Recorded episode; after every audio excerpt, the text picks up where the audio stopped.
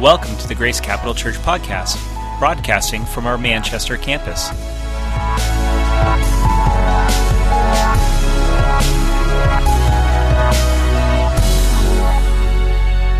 We have a brand new series. You saw the intro, Heaven to Earth. I'm really excited about this. I just want to recognize Kevin, first of all, for doing such an awesome job last week. For um, you bringing the word. It was a timely word. It was a God inspired, God breathed word. And uh, so, bro, thanks. It was awesome. We as a church body need to be missional as individuals, not as the church as individuals, because we are the church. Okay, so we talked a lot about that in previous uh, series, Awakening, but we're now talking about bringing heaven to earth. When I say bringing heaven to earth, what's the first thing? Give me, give me some examples of what you think bringing heaven to earth means or what it could look like. I will give you a second. it's a big one. It's a big concept. What does that mean? bringing heaven to earth. You've heard us, if you've been around the church for very long, we've been saying this is our tagline bringing heaven to earth. And what we're looking at is passionately pursuing the mission Jesus called us to. Passionately pursuing the passion that Jesus has. And that's each one for each other passionately going after this. And it looks different because when you look at your life, you are all gifted and you're all put on this earth for a blip. You're on this earth for a blip in God's timeline. Yet God cares so much about that little blip that he gave his only son that who would ever believe in him would have ever, everlasting life forever with him in relationship, perfect relationship. So your little blip is actually incredibly important to him. And you're not just to exist and poof gone. You're to actually bring the, the heaven that God resides in to earth. And so that's exactly what we're going to look at this evening life. The, the way that life was supposed to be. Today, we're going to be looking at the problem and the promise. Now, have you ever received a promise from someone and then had it fulfilled? Does, have you ever had someone say, I promise I'm going to do this, and then have it fulfilled? Elizabeth, don't look at me. communications director. I'm on, her, I'm on her naughty list. Um, I am not getting anything for Christmas. but I will tell you this. That thing called administration. I have to get that thing together. I will, I promise, Elizabeth. But no, have you ever had a promise actually given to you and then someone fulfilled it? And how good it made you feel. It was like you, it, the trust for others just skyrocketed within you. Just skyrocketed. And um, there's something restorative in a promise being fulfilled. Now, when I was young, I had a prophecy spoken over me. And for those of you who don't know anything about this concept, I want to enlighten you to this idea that a lot of charismatic churches uh, experienced, uh, practiced regularly, which was a, it was called presbytery. And presbytery was this time and place, special time and place where your pastors and leaders would come around you and actually set you in, you know, it was like the, uh, the hot seat, right? And they would begin to speak. They would listen, listen and listen for the Lord and then prophesy over you. It was not fortune telling, but I will say this it was promise telling. It was promise speaking because they were only speaking what they felt like the Holy Spirit was speaking to them.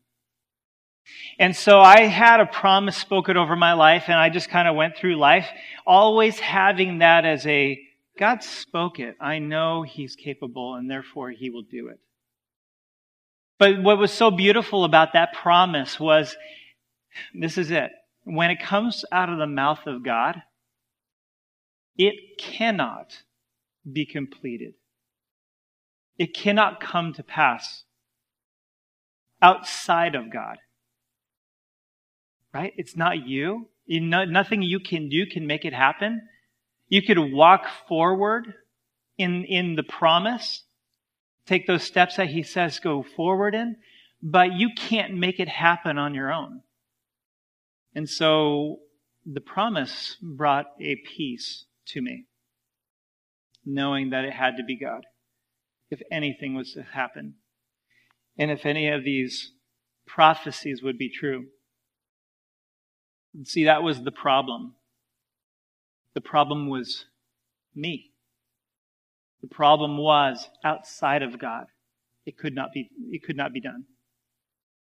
So the promise revealed a problem. And that's what we're going to talk about tonight.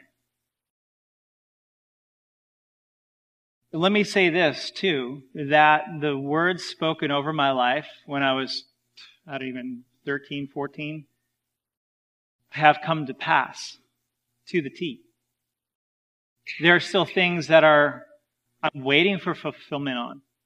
But I can tell you from my experiences that, you know, these were men of God and they heard right. And they should know that. you know? We, we need to judge every, pro, every prophet's prophecy to the scriptures and then judge to make sure that it comes about the way that they speak it out. You know, it's part of discernment, it's part of accountability as a body. Um, and in my life, you know, they, uh, they were right on. And I think that's great. We all need a word of hope. Every one of us need a word of hope, a promise to be fulfilled in our lives. Uh, that promise was Jesus. That promise was Jesus. And uh, we need to know that the promise that the promise of Jesus did in fact reveal a problem. I want to go back. It's the problem before the promise. Centuries before Jesus coming into human form through the birth of Mary. This is a Christmas series, by the way. So you're going to hear a lot about the coming of Jesus and the re- revelation of Jesus. But I have to give you the backstory for Jesus in order for the promise to even make sense.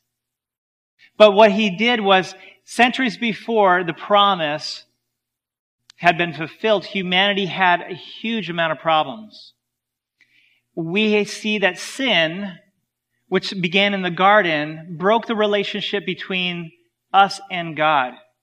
And it, it tore at the fibers of society. People's depravity and in sin nature, their natural ability to violate themselves and others, uh, produced this lasting guilt within them. And it produced uh, this heavy conscience that that they, it could not be wiped away. It couldn't be wiped away with themselves. It left them uh, and their entire society in this dark place, a hole of anger, sorrow, despair, and insecurity that tore at the fibers of themselves, their families, their community as a whole. Now, God understood this about the individual. And he understood what was happening to the culture, the communities that he had intended to be these vibrant, life-giving, this, this, where life just rotated and revolved around people in harmony. Um, there's so much I want to say. I don't want to go off topic. I I'm hearing rabbit trails left and right right now. but what I want to share with you is this, that God saw that there was a need that needed to be um, taken care of in the meantime before the promise of Jesus and the fulfillment of Jesus. And so therefore there was sacrifice and animal sacrifice that took place. It sounds barbaric today for all of us who are civilized, but uh, to be honest with you, it worked to a degree. Why did they have to sacrifice an animal for their sin? Well, two things. There was a, a correlation between the animal's life and the thing that they did. What God was saying was what you did, your inability to be pure causes death. And there's an atonement that must take place for that, to cover. Because what was happening was they would sin, they would get into this place where the guilt was so heavy on them that they, they went through the process of wiping away the guilt through the sacrifice. And so what was taking place here was uh, there when God created this system and structure, He first gave us the law. And through the law, what we saw was it, it was supposed to give them a way to live in harmony with one another, but they couldn't do it.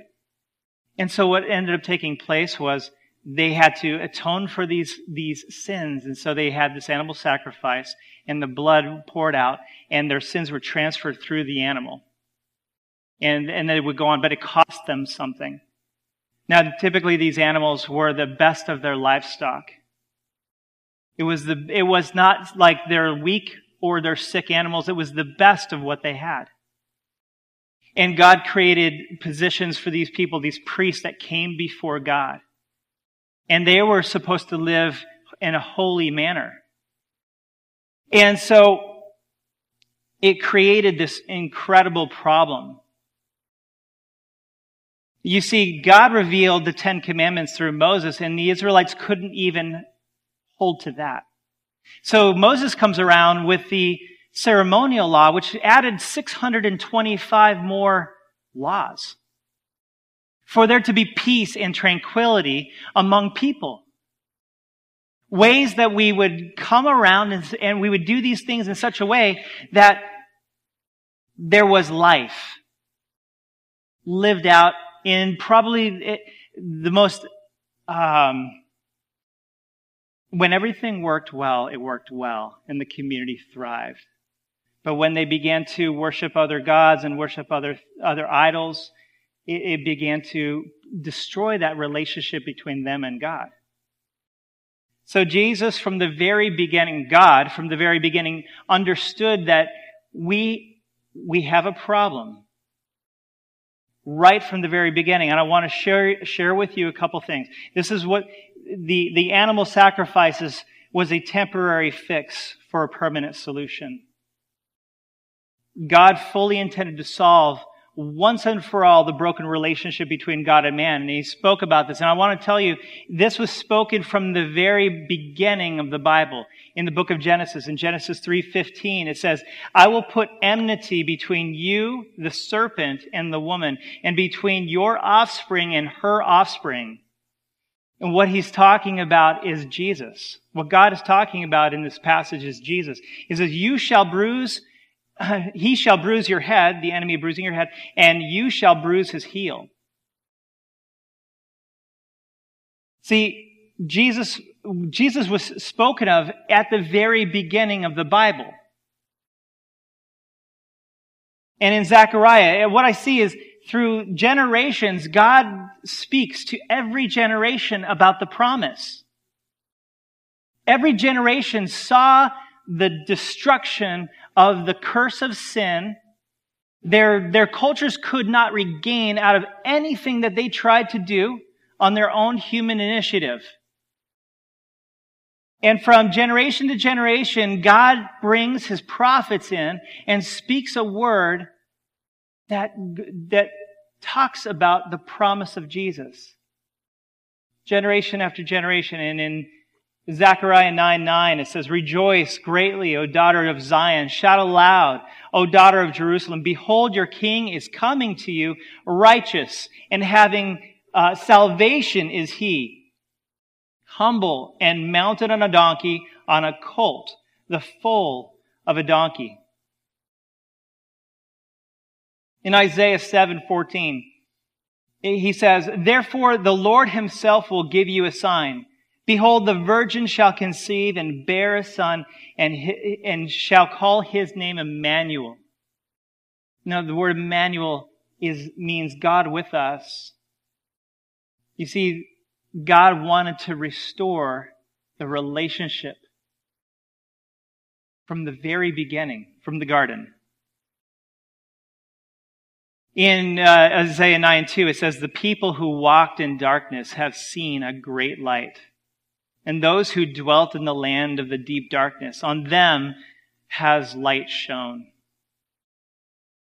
But I want to direct you to Ezekiel 34, verses 14 and 15. There's several. There are uh, a list of scriptures that, ref- that tell of his coming.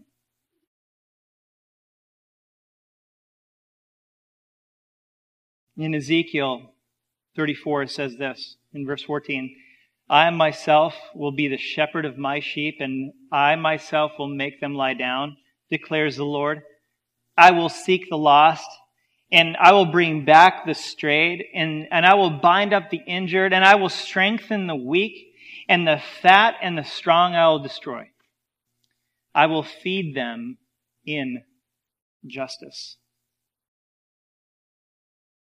You see, God wanted to take that rightful place as shepherd, that relationship,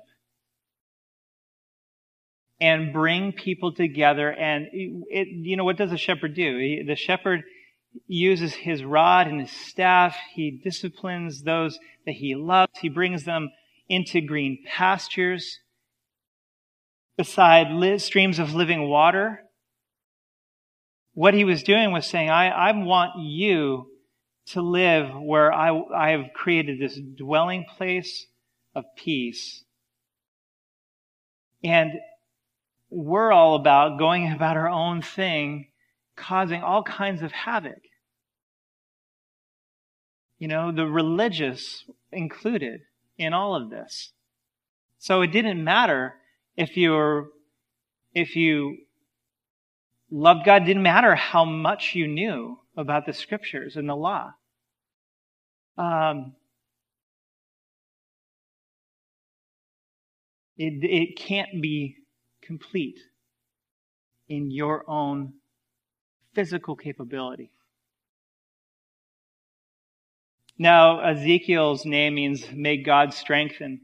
And his prophecies came about the, the uh, about the, the time that King uh, Jehoiakim had come into, into power, although he wasn't really in power. He, he was the uh, king of Judah, but they were also under captivity of Babylon. And so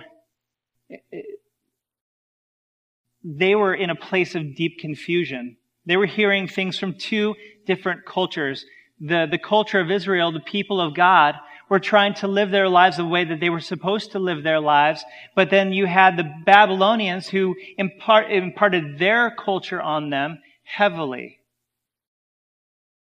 And so there was a lot of confusion and the Israelites were going off and they were, they were worshiping other gods and they were, they were far from the Lord. And so Ezekiel came in and, and the Lord spoke through Ezekiel.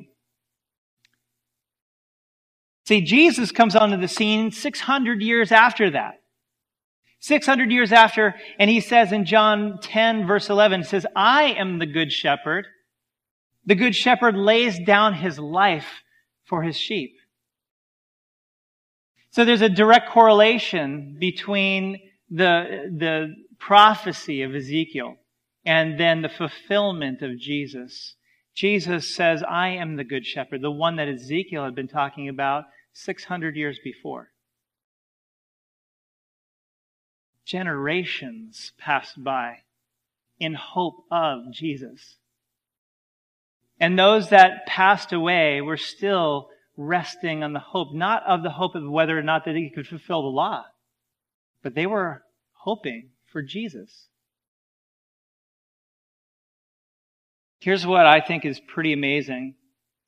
I see that there's a direct correlation to the way that the Israelites lived prior to the fulfillment of Jesus and people today. Thousands of years, yet there's such a deep correlation between the two. You can take thousands of years and all the technology and still people still act the same way.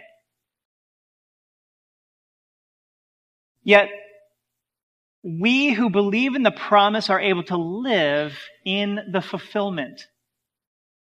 And um, there are those today uh, that don't believe that are grasping, trying to make sense of this world.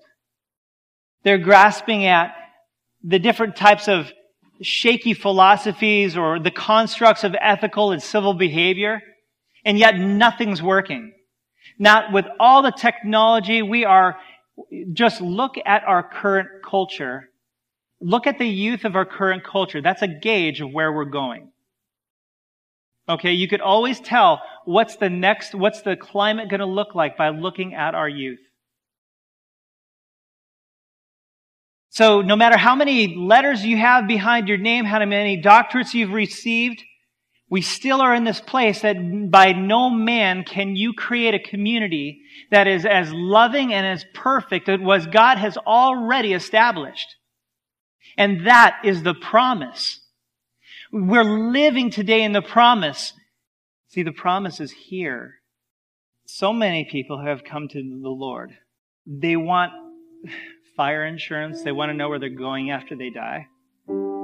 But see, Jesus actually came to remove us from the hell that we are currently living in. Okay? Because he says, I want to bring heaven to earth. My kingdom come, my will be done on earth as it is in heaven. So what he's saying is, not only am I giving you everlasting life with him, but he's saying that the culture that you live in today will be impacted greatly by my relationship with you. And bringing heaven to earth happens in this moment where there's this, re- this recognition within our hearts.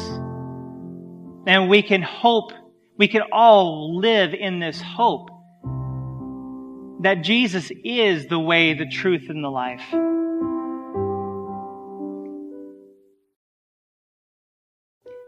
Each one of us, we need to cling to this hope of the promise.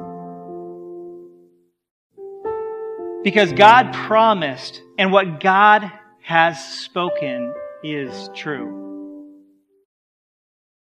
And so, so many of us believers tend to only operate in a shaky hope. Do you understand what I'm saying? Like sometimes we, we get so busy with our lives, we don't operate as though we have the, we have the solution to our community's problems. We get wrapped up in our jobs, in our relationships, things that don't even matter, dancing with the stars. I mean, I'm just saying. Um, we, we get so bought into culture, the, the, the very culture that is literally dying in front of us. And I have these great conversations with friends, and they're, they're like, oh man, you believe that stuff? And you know what I hear is that that, sen- that senile perspective, that critical heart that comes from friends of mine that don't believe. And doesn't the word say that, that the wisdom of God is foolish to those that are perishing? And I pray for them. It's not like, haha, I got it, you don't. That's not it. it. My heart grieves, and our hearts ought to grieve for those that are perishing. Our relationships with our, with our friends and our neighbors we ought to be thinking about put yourself in this position. What if a tsunami was coming through your neighborhood? Would you not go and tell your friends that a tsunami is coming? Because it is coming. In fact, it's already here. But the kingdom of heaven is already here, just ready to whisk them away from all of the danger, all of the hell that they're going to go through. because we have a good shepherd, shepherd that is leading us into green pastures and leading us into, into still waters, we can look forward to what is ahead of us. We can anticipate what is to come for you and your community. Blessed be the God and Father of our Lord Jesus Christ, who has blessed us in Christ with every spiritual blessing in the heavenly places, and as He chose us in Him before the foundation of the world, that we should be a holy and, and blameless before Him. In love, He predestined us for adoption as sons through Jesus Christ according to the purpose of his will. And that's Ephesians 1 3 through 5. You see, he has given us blessing, but he says this You were chosen before the world was even set in motion. And how much can we just be so full of not just thankfulness, because this is a Thanksgiving message, where we can, we can be thankful for what we have in that promise and in that hope. But we have a responsibility to be the ones who shouted out from the mountaintops, the ones that should not shy back from those conversations. When you are hanging out with your friends, be it wherever it is, you can speak to them and share with them this hope, this, this new this heaven that wants to come to earth that has already been established. His kingdom has already been established. And we are declaring it here on earth. And with our declaration, it becomes, it becomes like your little blip in this earth is incredibly important. Without this little blip, there are a lot of other little blips that just disappear that will suffer without the love of Jesus. Your time here on earth is so very, very important.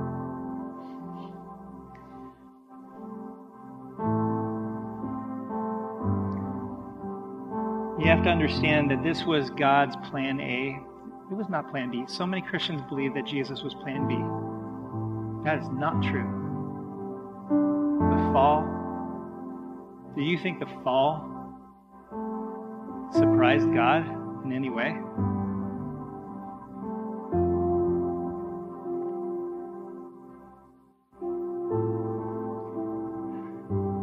And I need to walk in this hope and share it with everyone. And in this Christmas season, we need to point people to Jesus. You guys, we have been entrusted with Him, with His light the hope of glory. And don't let these four walls put the light out. What I heard said down in Baltimore hit me like a ton of bricks. And, and this pastor, Lance, I can't remember his last name, forgive me. He said, The bushel looks different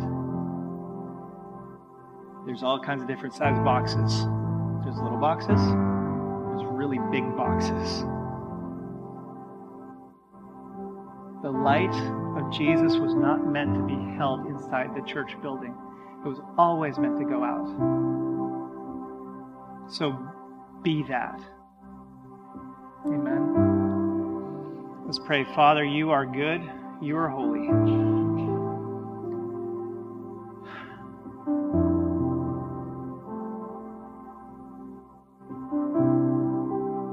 we are grateful right now during this this season, uh, kicking off with such a fun holiday, a humbling holiday, a time where we can really be thankful for so much. We are blessed. Even the poorest among us are more blessed than so many around this world.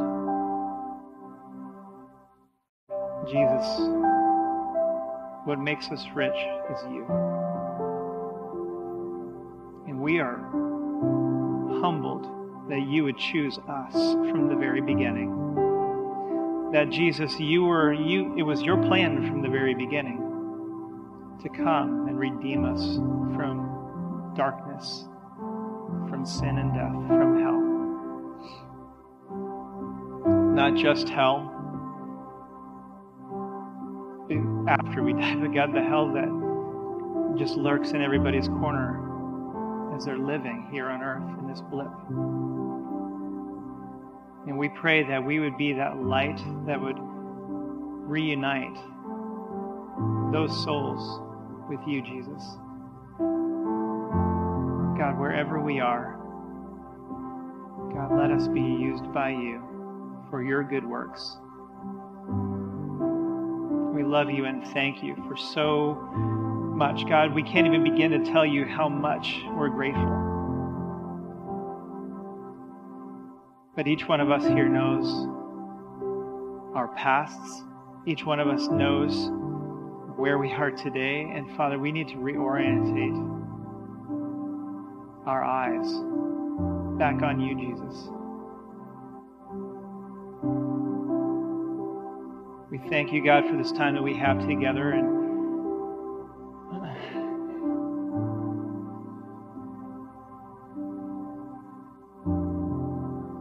I want to take a minute and just say if you don't know the Lord, if you don't know the Jesus that I am talking about, I want to pray with you.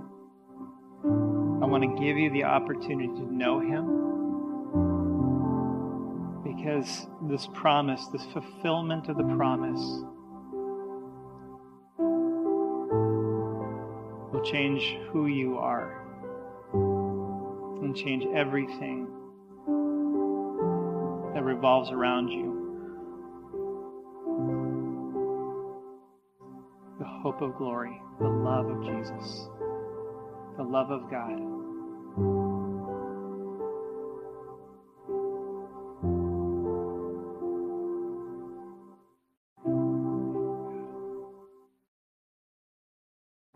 As the Holy Spirit is speaking to our hearts this moment of quiet, I just pray right now that you would speak and direct, guide, shepherd. You are the good shepherd. Each and every soul here, here to those who need you. Thank you. Father. Thank you, God. If you want to know Jesus, my personal Savior, but the Savior of all of creation. I want to introduce you to Him. And you can come and speak to me afterwards. Don't leave. It doesn't take long to explain. but I want to offer that to you now. And Jesus, we just commission this body of believers to be the wicks that your Holy Spirit has touched and has set ablaze. That these wicks would go out, that these lights would go out and touch their communities in Jesus' name. And all God's people said,